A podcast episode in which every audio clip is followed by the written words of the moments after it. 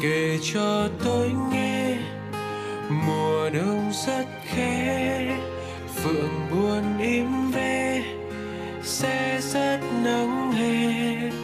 Kể cho tôi nghe chuyện đời lễ thế ngọt bùi nhiêu khê, cay đắng gán kề. Kể cho tôi nghe.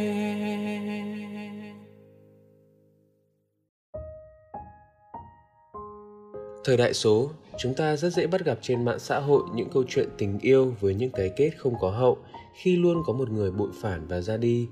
Thế nhưng có những lúc, những miệt thị bình luận ta dành cho những gã bội bạc trên mạng xã hội kia không may lại rơi vào chính mình khi một ngày ta nhận ra mình cũng chỉ là một kẻ tệ bạc và khù khờ ngay trong chính chuyện tình yêu của mình. Đó chính là tâm sự mà người bạn ngày hôm nay đã chia sẻ cùng Hồng Thư Radio Người giữ kỷ niệm. Chào anh, lúc xưa, em có kết bạn và trò chuyện với một cô bạn. Em và bạn kia hay trò chuyện với nhau và dần dần bạn kia thích em. Điều mà em không thể ngờ trong mối quan hệ này, cũng như không phải ý định ban đầu của em khi nói chuyện với bạn này. Nhưng em lúc đó đã có bạn gái. Không hề suy nghĩ, em muốn làm một người bạn trai tốt và thế là em đã gặp bạn kia. Bảo bạn ấy em không muốn mình nói chuyện nữa. Nhưng tối hôm đó, em đã suy nghĩ rất nhiều. Lục lại những tin nhắn cũ, những cuộc trò chuyện những cảm xúc, hành động của em đối với bạn ấy. Em mới ngỡ ra là em đã có tình cảm với cô bạn kia từ lâu mà em không hề hay biết. Và thế là em chia tay cô bạn gái của mình. Và rồi bạn nữ kia biết được việc em chia tay bạn gái vì bạn ấy, nên bạn ấy không thích em nữa. Ít nhất là em nghĩ như vậy. Sau đó trong một phút nóng giận, em bảo bạn ấy là đừng cho em hy vọng nữa. Và bạn ấy đã làm thế thật.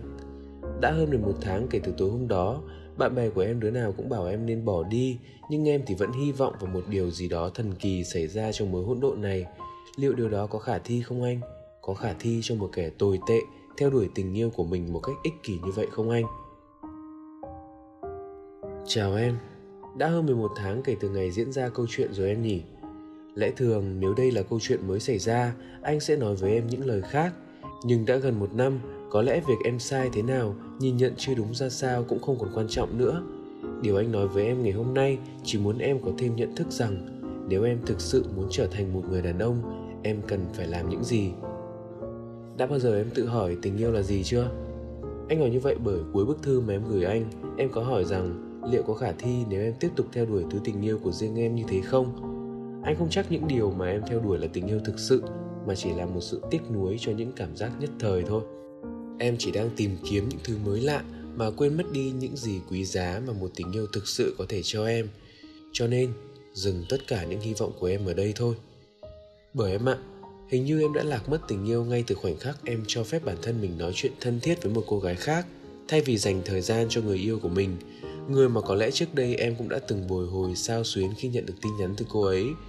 Phải, anh thấy em đã lầm đường từ khoảnh khắc mà em lục lại những tin nhắn với một người khác rồi khiến cho con tim lại chợt bồi hồi, cảm nắng. Và vì vậy, điều kỳ diệu mà em hy vọng có lẽ đã chấm dứt từ lâu rồi. Em nên nhớ rằng, một người đàn ông bản lĩnh không phải là một người giỏi vượt qua những giới hạn, mà là người biết dừng trước những giới hạn một cách đúng lúc. Nếu em đủ bản lĩnh, đủ yêu ai đó, thì em sẽ thực sự toàn tâm toàn ý dành cho cô ấy. Em sẽ tự biết rằng mình nên từ chối những cám dỗ bên ngoài, vì người mình yêu đã là điều cám dỗ lớn nhất của bản thân mình rồi sau này nếu em yêu ai đó, có lẽ bản thân em cũng nên có trách nhiệm hơn em ạ. Có trách nhiệm với cô gái của mình thì rõ rồi, nhưng cái chính là em cũng nên có trách nhiệm với chính tình cảm của mình ấy. 11 tháng trước, em đã từng bỏ rơi tình yêu vốn dĩ để đổi lấy những cảm giác mới lạ hơn. Có thể bởi em yêu những cảm giác mới mẻ của một mối quan hệ mới, thay vì sự bình lặng của mối quan hệ bền bỉ sẵn có. Nhưng em quên mất rằng, những cảm giác mới mẻ mà em có, theo tháng năm cũng sẽ trở thành những thứ quen thuộc đều đặn chẳng lẽ em lại đổ thừa rằng ấy là tình cảm nhàm chán để rồi lại trở thành một gã tệ bạc một lần nữa hay sao? Thực ra mới mẻ hay không tùy theo cách em nhìn nhận thế nào thôi.